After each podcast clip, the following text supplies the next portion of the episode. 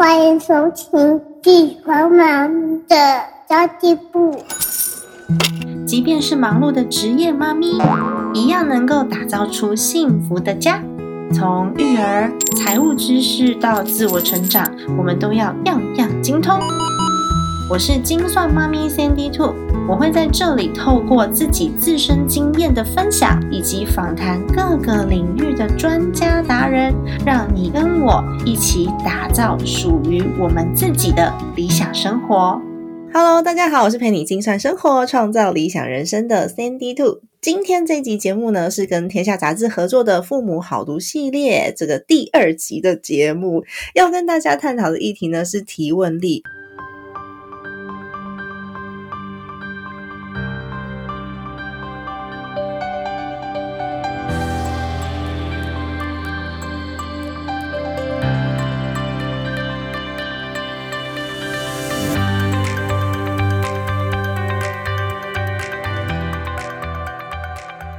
我发现提问力真的很重要诶，因为像我自己本人就是一个很喜欢说话的人。不过呢，我其实有自己常常在自我提醒跟发现，就是因为喜欢说话的人常常会聚焦在自己的身上，就会想要阐述自己的理念啊、自己的想法。有的时候呢，讲完之后才发现，诶对方都没有讲话，我好像没有去关心对方的立场，我好像没有去关心对方的想法。讲完之后，你就发现，哦，原来这是一个单向的一个传递，并不是双向的连接，并不会产生共鸣，或是两个人会有交织出什么火花之类的。所以这一点呢，也是我在学习提问之后，我发现非常非常重要的一点哦。而且在家庭当中、工作当中、人际关系、朋友当中都很重要。问对问题，才能建立牢固的信任关系。因为对方会觉得，哦，跟你讲话好舒服，跟你讲话，嗯，就会有种被重视的感觉。然后最重要的是，可以知道彼此的想法，而不是，诶我把我的话讲完而已哦。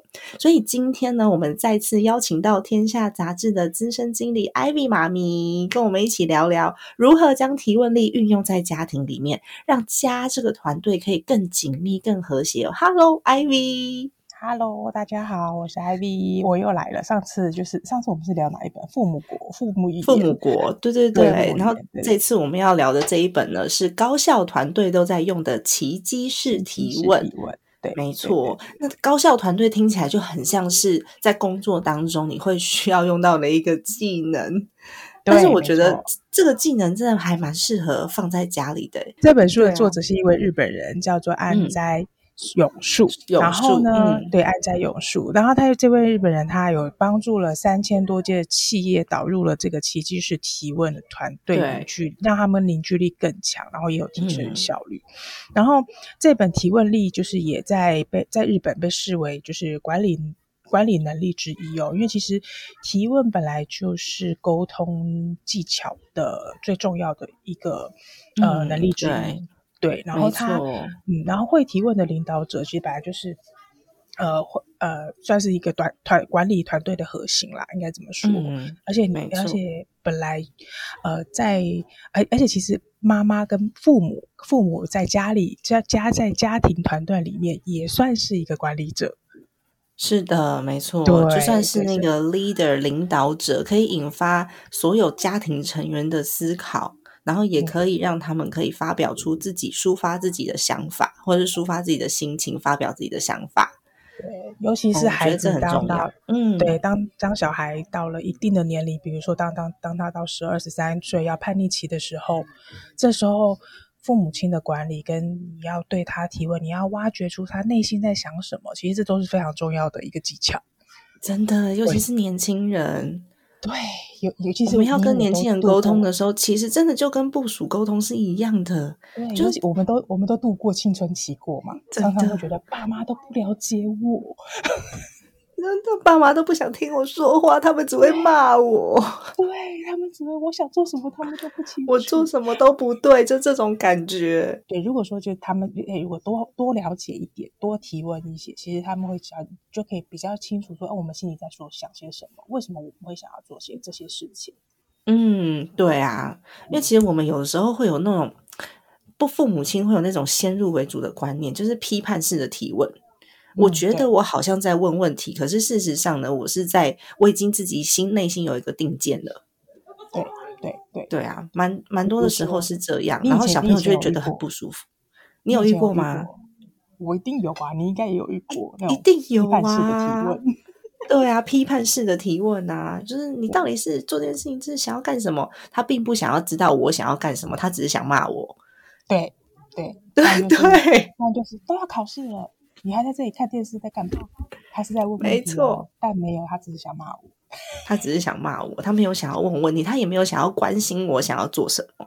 对对，他也没有关心我的想法跟我现在的需求。对，这都是假的。嗯，没错，因为我发现现在有现在有有有一个状况，就是有很多的小朋友啊，他们都觉得哦，我好像可以当一个 YouTuber，当网红，然后来拍短影音。那很多家长就不愿意小朋友这么早。去进入到短影音的世界，或是这么早去接触到网络，然后去耽误到课业，所以家长想要知道小孩为什么这么热衷于网络，于是很多家长都会骂孩子说：“你不要再给我看那个电脑了，你不要再给我去划手机了，你为什么总是要做这些有的没有的？”其实这背后的意思是，我没有想要知道你想干什么，你现在就是不准给我用电脑，就是这个意思啊。对，简单来说就是这样子。他就是不想不想让他碰三 C 商品，不想让他接触太多网络上奇奇怪怪的东西。对，背后的意思就是这个孩子在想什么，家长其实一点都不想知道。对，没错。嗯，但其实我觉得这样这样子其实是有点呃忽略掉孩子在想什么这件事情，那就当这样子你也很难很难去了解他为什么会这么做。嗯，立刻进入僵局。最后有可能还变成冲突，然后就开始吵架。没错，其实很多很多呃传统家庭，或者也不能讲传统，很多家庭或者是很多亲子关系不好，甚至很多公司团队的沟通障碍，都是因为遇到一个状况，就是不会提问。对，或者是太容易透过观察而下定论。嗯。对，然后变成是哦，我就觉得他平常就是这样，我觉得他就是这样，所以他也先入为主了，他就先入为主。对啊，对，所以，我我们今天分享的这本书真的很重要，就是呃，我们不要太容易先入为主。我们其实有的时候，你多问一句，反而会让你觉得说，哦，原来并不是我眼睛看到的这样，没错，他会这样做，原来是有另外一个原因。我们家悠悠有时候，我其实也分不清楚他讲的到底是歪理，还是他真的这样子想。可是我就会站在一个立场，就想说啊，没关系，不管你讲什么，我就先就是先相信，先以信任为基础。可是如果那个道理真的太歪的话，我还是会想要去纠正他。前一阵子发生一件事情，就是因为我们现在在英国嘛，然后他跟两个哥哥玩的很好。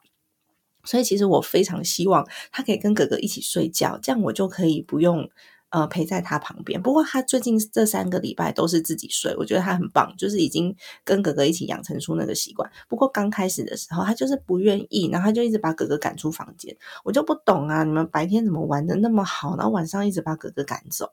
然后我就觉得有点没有。太有礼貌，你知道吗？他就觉得我不要跟哥哥睡，我不要跟小哥哥睡，你不要睡在我这里。我想说奇怪，他为什么会有这样子的想法？因为他们不是玩的很好吗？晚上应该很想要腻在一起啊。但是我没有立刻就怪他，我就说好，那如果你不愿意的话，你们今天就先不要睡在一起，我就请哥哥回房间，因为哥哥其实也很爱他，就是很想要跟他一起睡觉。那后来呢？因为他那个行为其实是。嗯，真的有一点没礼貌，要把人家赶走嘛。那我就进来问他说：“悠悠啊，怎么回事啊？那个你不是早上跟哥哥感情很好，然后你们都要腻在一起嘛？为什么你晚上不想要跟哥哥一起睡觉了呢？”妈妈内心很焦急，妈妈内心想说：“你跟哥哥一起睡，我就可以下午去喝酒了。” 但是呢，他就是不肯，然后。我幼儿才跟我讲说，因为他觉得我们现在睡的房间是我妹夫的书房，然后我们在地板上面打地铺这样子，他就觉得说，如果哥哥也睡在这里的话，妈妈就没有位置了。我想要晚上跟妈妈一起睡觉，然后即便妈妈现在不在身边，因为我要先去洗澡嘛，那他愿意等待。可是如果哥哥把这个位置占满了，他不知道妈妈晚上要睡在哪里。是不是跟我讲跟我想的那个没礼貌，其实是完全不同的意思？所以他其实是蛮贴心的，只是因为他可能表达的方式不对，所以我要跟他沟通的就不是为什么不让哥哥睡在房间这件事情，而是他的表达的方式。那你会发现，哦，那我听到孩子的想法之后，我才知道我要跟他沟通的重点是什么。所以他的心思其实很细腻，只是就是我们只要问对问题，你就会发现哦，其实他并不是不礼貌。对，对，嗯。然后我们可以重新去跟他讲说，那呃，你的想法是这样，那下次我们要怎么样沟通，会让大家感觉比较舒服？就反而是从另外一个面向切入了，就跟刚刚讲的，为什么小朋友想当网红，然后家长要反对是一样的。我们也可以问问看孩子背后的意思是什么。听听他的想法，而不是说你到底在搞什么，立刻像那个陷入那个僵局。我们可以用好奇心的方式来问问他，说：“诶，我很好奇你现在在做的是什么耶？我觉得这个东西很特别，那个短影音的声声光效果好像都很好。他可以来做些什么事情啊？嗯，那你为什么会想要拍这些影片呢？那如果还是讲的不够深入，我们还是不懂，或是他。”其实没有想得太清楚的话，我们可以再利用提问，就是哎，真的妈妈还是不懂哎，那这样子可以做什么啊？你可以达到什么样子的目标吗？嗯，其实这个这个还蛮有趣的，是说。这个书里面有提到两个两个方两个两个方式哦，就是它有里书里面有两两个，它有切分。其实奇迹式提问跟一般的所谓的高效提问，我觉得它有一个很大的不同。因为其实高效提问在市场上已经有蛮多书都有出了。其实我相信，如果有在。关注这个沟通史事的话题的人，应该还蛮多人都听过。那他的高效提问是希望可以短时间内达到某一个目标，所以我需要非常非常的聚焦。对对对对对，没错。其实 C D Two 讲的非常正确，但奇迹式提问它就有它的目的性就比较不一样。它是希望你可以创造很多不同你从来没有思考过破框型的想法。对，那比如说，那现在它就有分成两种，一种是叫做工厂型团队，另外一种叫做工作坊型团队。那先解释一下这两种团队的不同。以工厂型团队来说，像企业里面，像我们有一种叫做，我可以用呃讲的直白一点啦，就是它比较像是生产线，它是像是比较，它是它的工作形式就是比较有 SOP 的，然后它可能就是一一步骤一步骤一步一个萝卜一个坑的形式。有一些规范在的，对，规范在，它就是工厂型团队。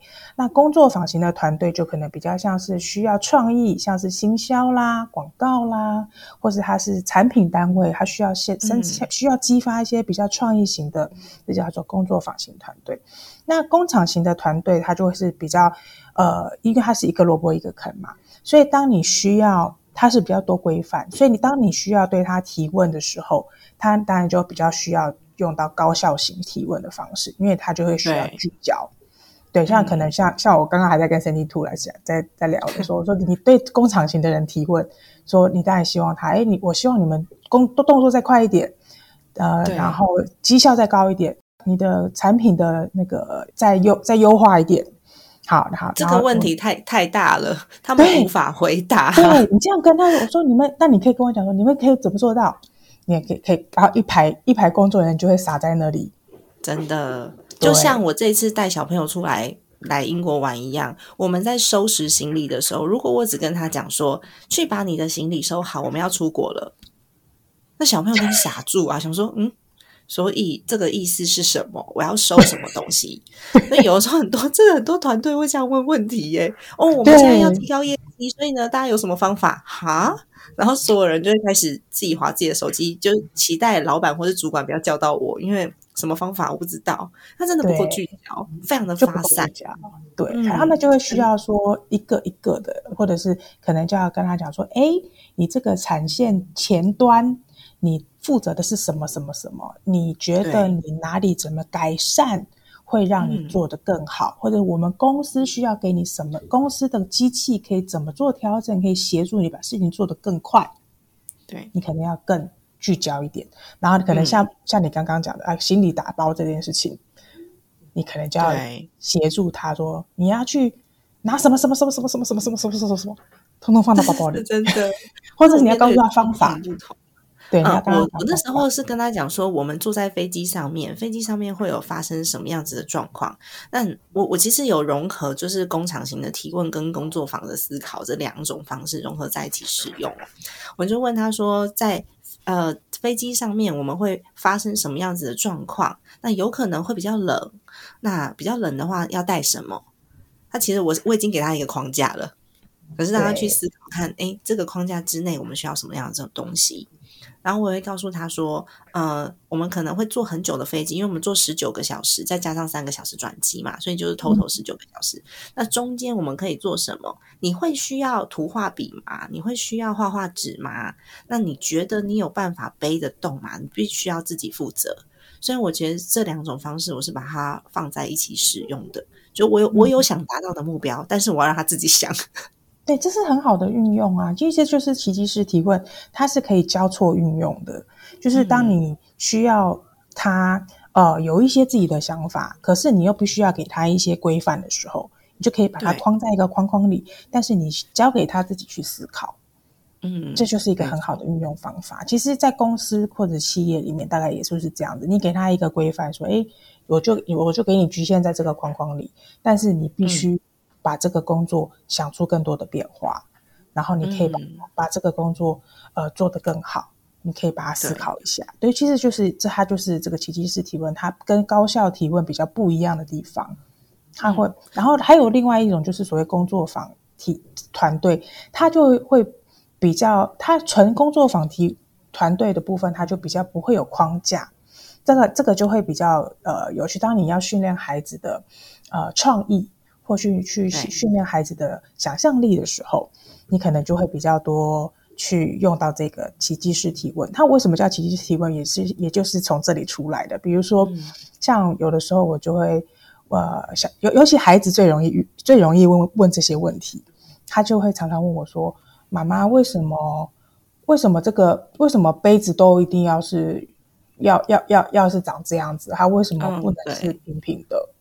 没错，对，不然他就有有时候也会问我说，呃，像那天我去停车，我就会投投钱投钱去付停车费嘛。他说，为什么一定要投钱我们才能出去？嗯，对，然后后来我想想，嗯，对啊，为什么？呃，因为我们要付，因为我们那个这这这一个停车场是别人的地啊，所以我们要付钱，他才会租给我们，然后让我们来做一个时间的使用，这样子。对，但是是其实想一想，哎，其实我们也可以用别的方式出去啊。如果今天，比如说像 E T C，它其实就是另外一种方式，你不用投钱，你就可以出去了。嗯，它就可以产生一个创新的想法跟功能。我儿子这次也是啊，他这几个礼拜裤子都是穿反的，就是前后一定要颠倒。然后我想说，奇怪，为什么你每天都要把裤子穿反？因为他其实已经快要五岁了，他下礼拜就五岁了。然后我就在想说，你都要五岁了，怎么正面跟反面都分不清楚啊？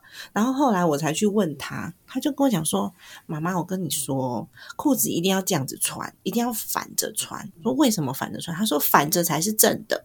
说反着才是正的，这到底是什么意思啊？这个逻辑 我不是很懂。他说：妈妈，你看，你看那个屁股后面有两个口袋。”所以呢，如果我把那个口袋反过来穿的话，我可以把我的东西都塞在这两个口袋里面，然后它就会在前面，然后很好拿。我如果说我要把我的玩具啊跟我的什么东西就是塞在屁股后面的话，那其实就不好拿了。所以他从头到尾都坚持要把他的裤子反过来穿，然后两个口袋要在前面。哦，因为他想放东西，很不 很不错啊。哎，如果他他这么一说，我觉得也蛮有道理的耶。我有种被他洗脑了。他 真的所以我就框架。如果对，如果你有注意到我就是我这几天的照片的话，就会发现他的裤子每一件都是穿反的，每一件都是穿反。是不是？就是小孩子孩子们的思考，其实它就是一种奇迹式的提问，它真的是打破你的框架。那其实这样就去思考，就是就会发现，其实有时候裤子的设计也可以把两个口袋设计在前面啊。这样子你看，我一我一边放手机，一边放钥匙，不挺好的吗？你不觉得走路卡卡的吗？想说，嗯，你每天都要这样子，好，没问题。然后他很帅哦，他就把两只手插在那个裤子口袋里面，帅。你就可以想象就是他是插在正前方。啊，重点是他想耍帅。OK，我理解了。对，狮子座的男子。嗯，真的，真的就是打破框架式的一个想法，然后就是妈妈就瞬间被说服啦。所以如果说我们有时候在做一个家庭会议的讨论，或者是我们在做一个呃工作工作方式的讨论的时候，我们的确会用像这样子的一个提问方式去问出很多你可能想象外的答案，甚至你从来没有想过的方法。没错，没错，嗯。对，其实这是还蛮有意思的，而且而且当你发现，刚刚刚刚 C D Two 有一个很好的示范，就是你的工厂式提问跟工作坊式提问两个混合在一起的时候，其实你会让孩子有更多的思考空间。嗯，对，然后他自己会去想办法解决他生活上遇到的问题，然后又不会太过呃。跳跳脱太多框架，让你就是没有办法控制它，就觉得很头大。这样要要出国玩，有没有什么东西都要带啊？我只是差没有把家里面的小乌龟带出门，这个框架就会太大。我想说，嗯，乌龟是我们在飞机上会用到的吗？确实啊，确实是。哎，对，其实你就会发现，其实这个这样子的提问方式哦，一旦学会了，其实真的不管是对孩子，其实我们刚刚都在讲孩子，其实有时候对。老公对婆婆，甚至对朋友，其实同事都会蛮受用的。嗯，真的，大家也会比较愿意跟你多讲一点，因为这样子的提问方式，你没有否定他。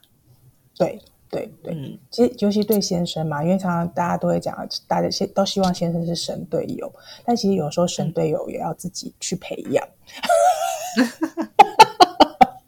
我完全同意，对我相信，就神队友要自己培养，因为不然的话，就你不培养他，就会变猪队友了。所以就变成是你去培养了神队友，那怎么培养呢？你就要用奇迹式提问，让他觉得说：“哇，原原来我就是神队友啊！”对啊，哎，我觉得真的是，有的时候你会觉得好像跟对方沟通一直不顺利，可是那是因为你没有问对问题。对，真的。然后你就会觉得说，怎么对方听不懂啊？他是没有。不懂我的意思，还是说就他故意听不懂？有的时候反而会有一点对立的感觉。还有一种情况就是指令没有下对。哦，对。哎，我我我我有跟你讲过一个笑，我有跟你讲过一个有一个笑话嘛？我跟我老公沟通的一个笑话，也就是我指令有问题没有讲讲呃，我的问题没有讲清楚，然后我的指令没有下对，然后造成我们两个之间。沟通的误会哦，是哦，我没有听你讲过这个，哎，真的这个笑话非常之好笑。我我觉得就是我我不知道你我你你生孩子的时候是自然产吗？我自然产啊，哦，我是剖腹产。然后那时候我在月子中心，然后因为剖腹产都要贴那个 three M 的那个那个那个叫什么？美容胶是吗？美容胶，对对对对对。然后那时候美容胶用完了，我就在月子中心躺着。然后我老公就要去家里拿东西，然后我就我就跟他说：“哎，我美容胶用完了。”我说：“你知道美容胶吗？美容胶吗？”然后我老公我也不知道似懂非懂，他说：“哦，我知道啊。”然后我说：“那你去那我说那你要出你要回家一趟，你可不可以帮我买帮我拿一下实验胶带？”嗯，然后我老公说：“哦，好，好，我好像可以想到什么事发生。”然后然后没多久他就回来了。然后我就看到一捆实验的封箱胶带，我就说：“你拿这给我干嘛？”他说：“你不是要实验胶带吗？” 我说：“我是要贴肚子的美容胶。”对，不够聚焦。这种要需要的是工厂式提问。对，然后可是我明明前面我就问他说：“你知道实验的美容胶吗？”他还点头说：“我知道。”嗯。他知道 Three 的美容胶啊，可他不知道你要拿的是 Three 的美容胶啊。对，然后我就心想，我当时在月子中心，在抱着孩子在那边喂奶，我都傻在那里，给我封箱胶带干什么？很好笑哎哎，像这种状况啊，如果两个人是那种压力比较大的情况之下，很可能就会演变成争执。哎，就想说，对，你为什么帮我带这个？我不是跟你讲很清楚吗？你怎么听不懂？然后就开始一颗赤诚的心，把关心的话讲成带刺的语言。对，但是我当场是笑出来的。你的我就是这样，我哭笑不得，哭笑。对，要是我的话，我应该也是哭笑不得，想说，嗯，这个到底要要要如何使用？对。然后我老公就一副无辜的脸说：“我也没有拿错。”这还蛮好笑的。对对啊。哦天哪！这就是我真没有讲清楚，对，真的没有讲清楚。可是你会认知到自己没有讲清楚，像我刚刚讲那个情况，会变成争执的时候，是因为对方觉得他讲的很清楚，但是我听得很模糊。但我觉得他觉得他有讲清楚的时候，他会裁定他的立场，说我又没讲错，是你听不懂，然后就开始吵架。会，所以其实真的是对话是需要尊重的。对，然后而且就是，虽虽然我有提出问，我有提问题了，但是我没有把问题更聚焦。说好，我问他说：“你知道随燕胶带吗？”但是我没有再跟他讲说：“那你帮我拿随三随燕的美容胶带给我。”对，对我没有讲的更清楚，对我没有很聚焦，对，然后就造成了这个很好笑的误会。就有沟没有痛，觉得很好笑。可是这是个经典的案例，对。但我我们如果认知到是自己讲话沟通的呃语言不清楚的话，像我现在就会比较有意识。所以我讲完之后，如果对方的反应是不对我，想说哦，对不起，我刚刚的意思不是这样，我再重述一遍。可能我刚刚讲的不够好，可真的蛮多人是他完全不知道自己。沟通上面有问题，他就一直讲说：“我已经跟你讲过了，你为什么就是听不懂？你是白痴吗？”就会开始有那种攻击性语言出现。我觉得这就是呃非常不好的示范。确实哦，而且有的人他很有趣，他会讲了一句话之后，他就会觉得你应该通通就可以理解我心我后面的百万句话了。对，比如说这个东西放在哪里，在那里，在抽屉里。Oh my god，我们家可能有三十个抽屉。其实还蛮就已经告诉你放在抽屉里了，你为什么还是不知道在哪里呢？哪一个抽屉？它多大？在什么方位？很多你可以给我他的 IP 位置吗？惜今惜字如金，但其实我我必须说，真的在遇到一些惜字如金的人哦，必须必须要练习，就是真的要多问问题，多多把让让自己学着。你虽然不太爱说话，但是你要对。把自己的话说精准一点，没错，对对，真的。像我们有时候，我常常嗯跟小朋友聊天，我是每天晚上睡觉前都会跟小朋友聊天的。哎，跟我一样，对，哎，我知道，我知道你也会跟小孩聊天，我们都是爱说话的妈妈啦。不过我后来发现啊，我呃开始学会问问题之后，对于聊天这件事情有很大的帮助。嗯。就像我们昨天，我们才从法国回来，然后我们去法国南特岛看那个机械大象嘛。那如果像是以前的我的话，就会想说：“哎，弟弟啊，你看到那个大象有开心吗？”那它其实是一个据点问题，耶。对，是，它是，他一定会说 开心啊，然后结束，对，没了。这个答案就被限缩了。想说：“天哪，要继续聊天，怎么聊？”那你自然会得不到一个有深度的答案。那像我们在工作的时候也是会这样，就嗯，老板也会问出像这样子的的问题，就你们觉得，哎，这个方案好不好？啊，老板讲的有谁敢说不好？没错，没错，没有给员工太大的发挥空间，然后答案整个被限缩住，或者是大家会去猜测你背后想要得到什么样子的答案。比如说我儿子，他一定会讲开心，他不会告诉你说他今天你妈妈带你出去玩不开心嘛？那员工也是啊。老板已经这样问了，他就会猜测你背后想要得到的答案是什么，所以你就是得不到他的想法，也得不到比较深入的讨论空间。嗯嗯嗯嗯嗯，确实是这样，没有错。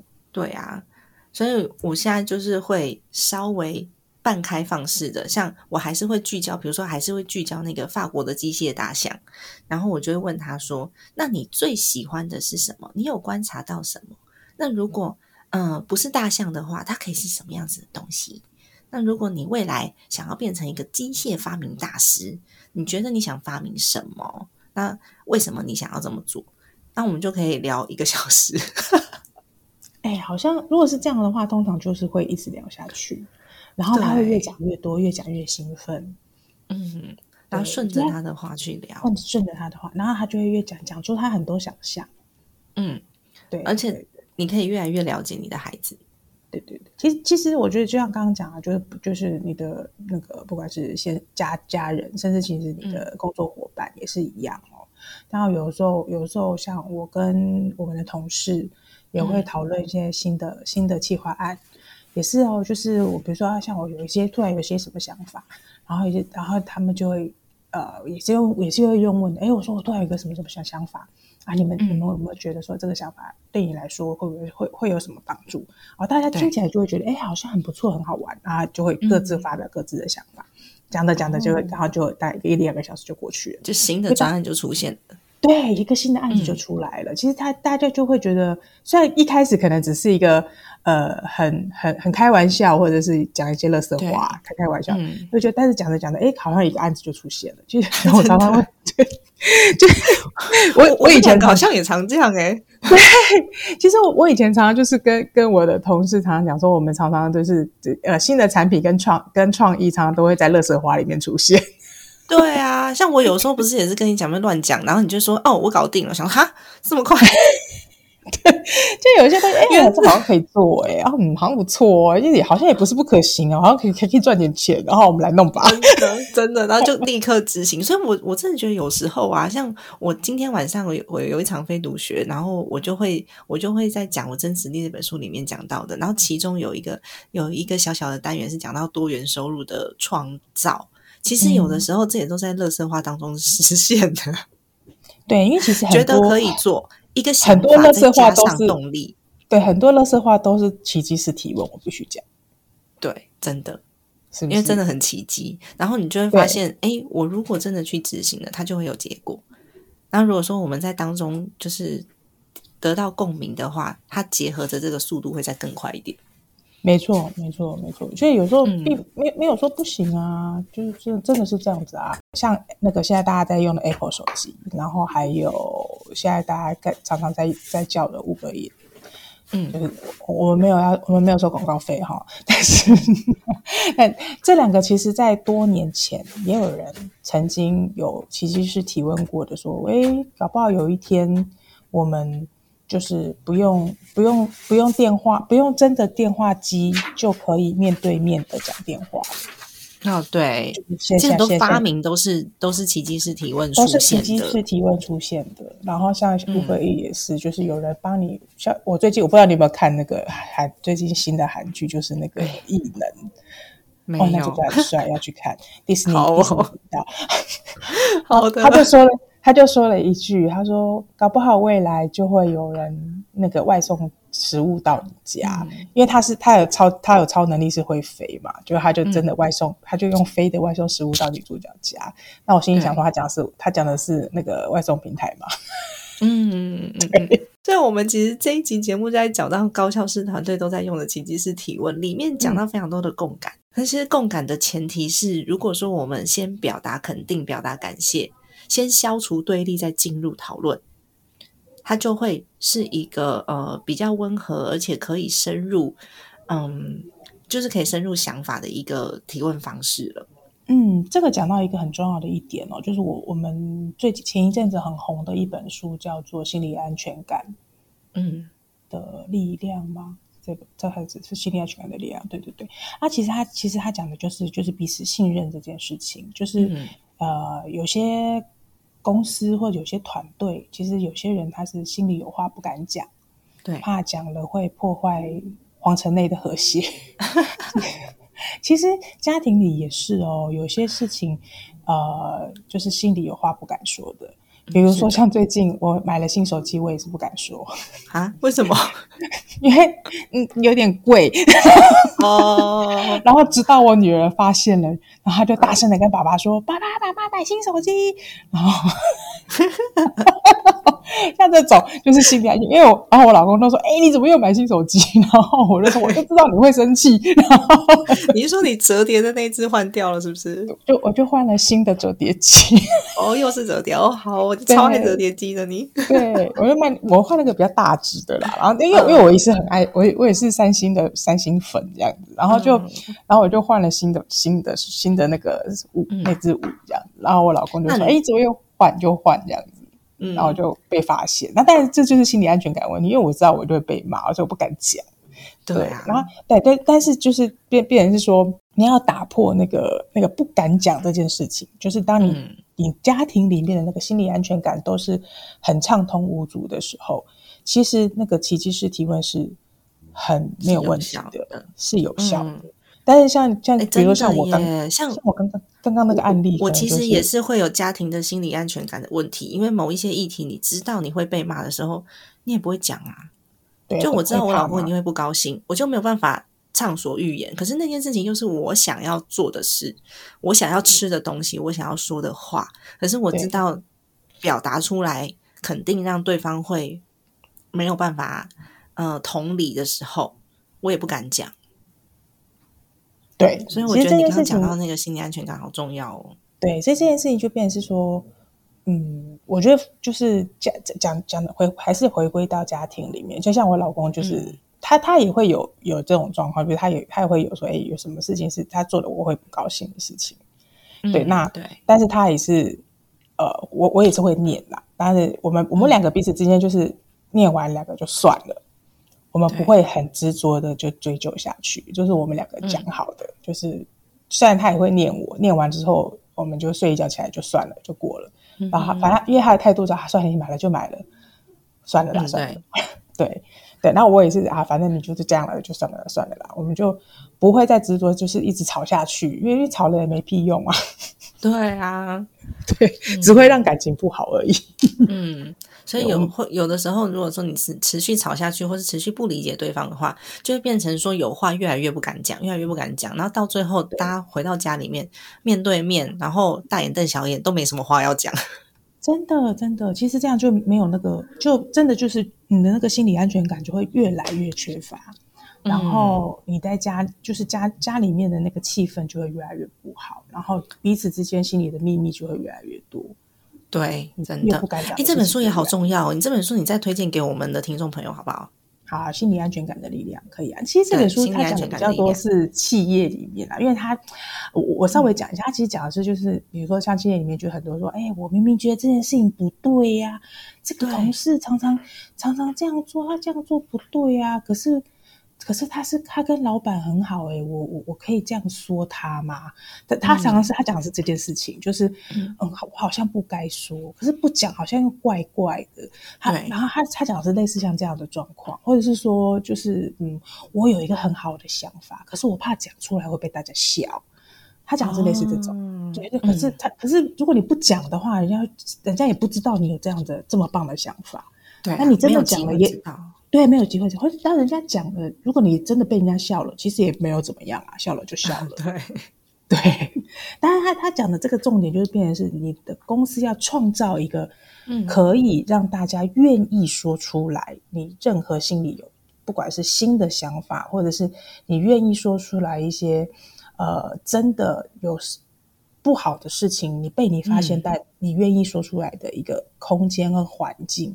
因为他提到一个很重要的案例，就是一个福斯汽车，他实施这些之之前好像有做了一款汽车，就是呃，不知道是电动车还是什么吧。然后他他他的重点在于说啊，它的排排碳量好像有是做到什么，有个全世界最低的规格，这是书里面的案例。